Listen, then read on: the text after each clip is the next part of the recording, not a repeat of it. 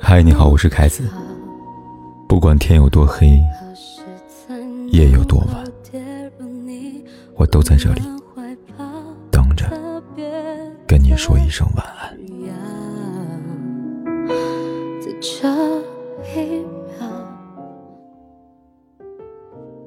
纵观现在的国产影视剧，女性群像剧真是一茬接着一茬。涵盖了精英女性、全主妇、各种身份、婚姻情感、事业友情，各种各样的主题，全方位的展现着女性生活的悲和喜。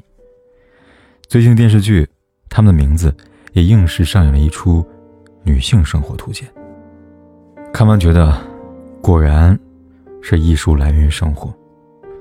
那些对职场大龄女性的诋毁和偏见，对全职太太的嘲讽跟不屑。我们的确可以从中找到现实生活的影子。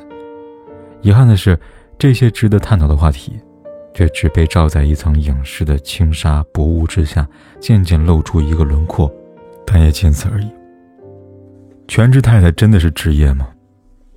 家庭主妇也算份职业，有职业就有竞争，有竞争就算战场。剧中白冰饰演的任多美，就是这样一位把婚姻当成职场经营的全职太太。在她眼里，老公是老板，婆婆是上司，而自己则需要圆融的转展在两者之间，体察他们的顾虑，照顾他们的情绪。是职业，就得有工资。任多美把自己的价值跟美貌通通变现，和丈夫达成每月两万元的薪资协定。这两万让她有足够的经济，去维持住美丽这项硬通货，心甘情愿的去做一个双商在线的贤内助。在内，上得厅堂，下得厨房是基本操作。丈夫不想要孩子，面对婆婆的催生，任多美主动把责任揽在自己身上，独自面对催生的狂轰滥炸。婆婆甚至开出条件，要以生一个孩子五十万为例，买下她的肚子。在外，为了丈夫的工作，和一众全职太太加入了给院长送礼的内卷当中。面对婚姻的闯入者，深谙说话的艺术。软硬皆施，宣示主权。任多美看似游刃有余，洗手做羹汤，丈夫挣钱养家。可这对别人眼中的模范夫妻的婚姻的真相，终究经不起推敲。丈夫无视她所面对的催生压力，美其名曰不愿跟她生孩子受苦，迫使任多美把自己真实的生育意愿一遍遍地往肚子里咽。即便自己多次旁敲侧击，让丈夫注意跟小师妹相处的边界感，但面对师妹主动积极的暧昧举动，却依旧不抗拒。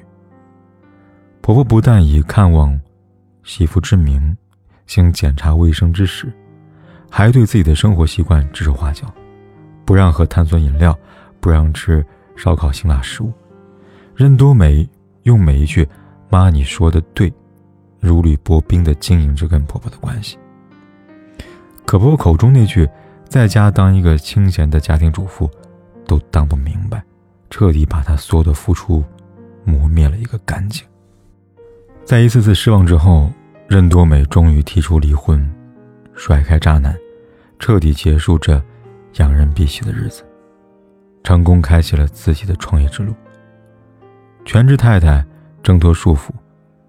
从豢养在笼中的金丝雀向独立女性怀里转身，这不是每个家庭主妇都想要的剧本吗？可是现实当中的家庭主妇却往往被各种无法逃避的问题牵绊住了手脚。月薪两万的家庭主妇报销没有，委屈倒是一点没有少受。法官赵飞在法庭上就见惯了全职太太的悲惨遭遇，一个硕士的姑娘。和老公结婚之后，便安心做了全职太太。本以为一个挣钱养家，一个相夫教子，两人可以分工明确，把这个小家庭经营得很好。可是天不随人意呀。在三十五岁的时候，老公出轨起诉离婚，男方却以他没有钱、缺乏抚养能力、没有房子、孩子没有地方住、没有当地户口、孩子上不了学为由，争夺对方的抚养权。从毕业起，他因妻子、母亲的身份被圈在家中多年，生存能力早已日复一日在柴米油盐当中被消耗殆尽。姑娘只能哀求法官不判离行不行？最后，赵飞只能为他争取半年时间，等他找到自己的谋生手段。你看，事实就如此现实。面对自己在婚姻当中消费全部的时间和心力，却换来竹篮打水一场空的结果，并非人都拥有痛快斩断溃烂婚姻的资本和勇气。也正如此，全职太太、家庭主妇逐步从个人意愿的选择，沦为别人可以不断贬低的头衔。电视就是这样，以理想状态。给大家造一场关于全职主妇快速实现涅槃重生的戏码，轻易掩盖了高墙之内真实存在的哭声。前段时间看到了五年全职妈妈为重返职场有多努力的话题。河南杨女士把孩子从怀孕抚养到上幼儿园，已经脱离职场四五年。为了不被家庭主妇的身份禁锢住，重返职场，她从三年前开始准备。日常除了各种的家务活、带孩子，每天五点起床看书，接着上线上的瑜伽课。但是即便如此努力，还是因为年龄大、没有相关经验、形象不够商务等等原因，吃了不少闭门羹。各种挫败、自卑感向自己席卷而来。当然，我们自知女性需要独立自强的重要性，但在喊口号的同时，我们应该体恤她们内心的挣扎和现实的不易。给他们更多理解跟尊重。全职妈妈的人生走向，本是一道个人有个人解法的题，不该让影视剧以一种极度轻飘的方式忽略其中满是无法自控的无奈。独立女性这个词，近几年几乎是风靡互联网和影视剧。随着各种独立形象的建立，在潜意识里，仿佛她们就该是一副在职场上杀伐决断。如鱼得水的样子。秦海璐在剧中饰演的公司女总雷丽，人如其名，雷厉风行，精明干练。这无疑满足大家对职业女性群体最满意的想象。客户夫人不分青红皂白，污蔑雷丽是小三，直逼公司，扇起巴掌。雷丽当下马上调整情绪，化身笑面虎，调停解释。降低负面影响，转身就果断地换掉客户，彻底避开隐藏的风险。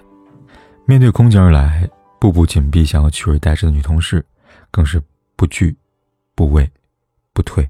对方暗插眼线、散播谣言是绊子，雷利就借力打力，让他讨不到半点好。当行业同品类的产品受到舆论重创时，却依然急中生智，找到新的宣传方向。带着产品和公司逆风翻盘，纵使在剑拔弩张的修罗场，也可以分分钟被他化险为夷。在行业内，自己的名头响到，颐指气使的人也会被他震的是抖三抖。可是，一位大龄单身女性在职场上有多飒，在生活当中受到的偏见就多深。聚会上，雷利被已婚同学阴阳怪气的讽刺：“咱们班现在是不是就剩下你没有结婚了呀？”雷利一句。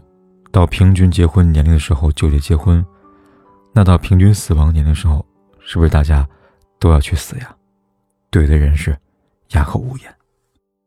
拒绝依托男人的婚姻而活的雷利，却还是逃不过命运的眷顾，被小十七岁的痴情富二代小奶狗穷追不舍，妄图旧情复燃的前男友追忆往昔，还有看不对眼的欢喜冤家，桃花那是一朵接着一朵。工作恋爱之余，还不让发挥自己的闺蜜作用，把自己的名车名表借给朋友显摆。这人设看得好不带感，这日子过得那叫一个滋润。但剧情越爽，和现实的差距对比就越强，麻痹感就越深。现在职场女性也早早贯彻了和雷利同样的观念：在我的世界里，我不希望被别人养，也不需要养别人。把钱揣兜里才是真的。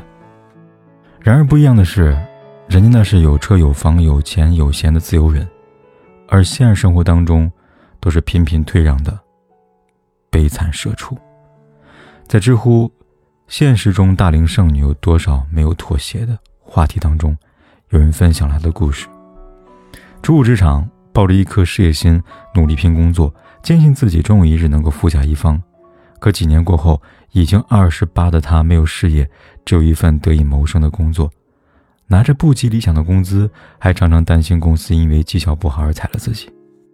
认识一个颜值条件都不错男同事，却被人事经理给截了胡，介绍给了自家亲戚，最后嫁给了差强人意的老公，谈不上幸福，不温不火，上不封顶的高薪，人人羡慕的职位，随心所欲的单身生活。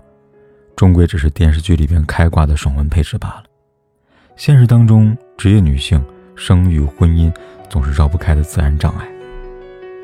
二零二一年中国女性职场现状报告当中显示，应聘被问到婚育问题的女性近六成。女性想要二胎的话，怀孕加哺乳期四年起步。公司企业出于运营成本的考虑，这样的亏本生意他们算得门儿清。面对这样的情况，大龄未婚未育女青年自然成了首当其冲被拒绝的对象。而你好不容易挤进职场大军的女性，还要想着如何平衡家庭事业，因为家庭而陷入到事业停滞的女性更是比比皆是。这场女性职场困局的破局，可不是靠一部看着很爽，但细思全是 bug 的电视剧就能解决的。众所周知。影视小说和现实生活的结局，总会有那些无法冲破的壁垒。在一部女性同盟的爽剧当中，大龄单身的职场精英在行业里呼风唤雨，长期依附丈夫的全职太太，摆脱家庭束缚，一帆风顺重返职场，这都是我们听过却没有见过的轻奢小时代的剧情。而那些真实存在的职场女性难以平衡家庭。跟事业、全职主妇苦于无法得到应有的尊重等现实的问题，只是被流于表面的稍微的展示了一下，就再次被束之高阁。自始至终，女性的诉求不过是希望种种逃无可逃、避无可避的困境，都能被尊重、被重视，而非把他们无法解决的隐痛赤裸裸的剥开给人看，然后以一种悬浮的套路。高高在上的说一句：“你看，问题解决的如此轻易。”这种不识肉糜的冒犯，自然免不得激起观众的愤慨。结婚证和名片确实不该成为拴住每位女性的桎梏，但影视剧当中略显浮夸的剧情，也同样概括不了他们的真实人生。最后，希望每一位女性在职场和生活当中，都能得到应有的尊重跟理解。更愿大家，即便没有金手指，也能仰仗自己的勇气和力量，做到事事有盼头，永远有退路。互相折磨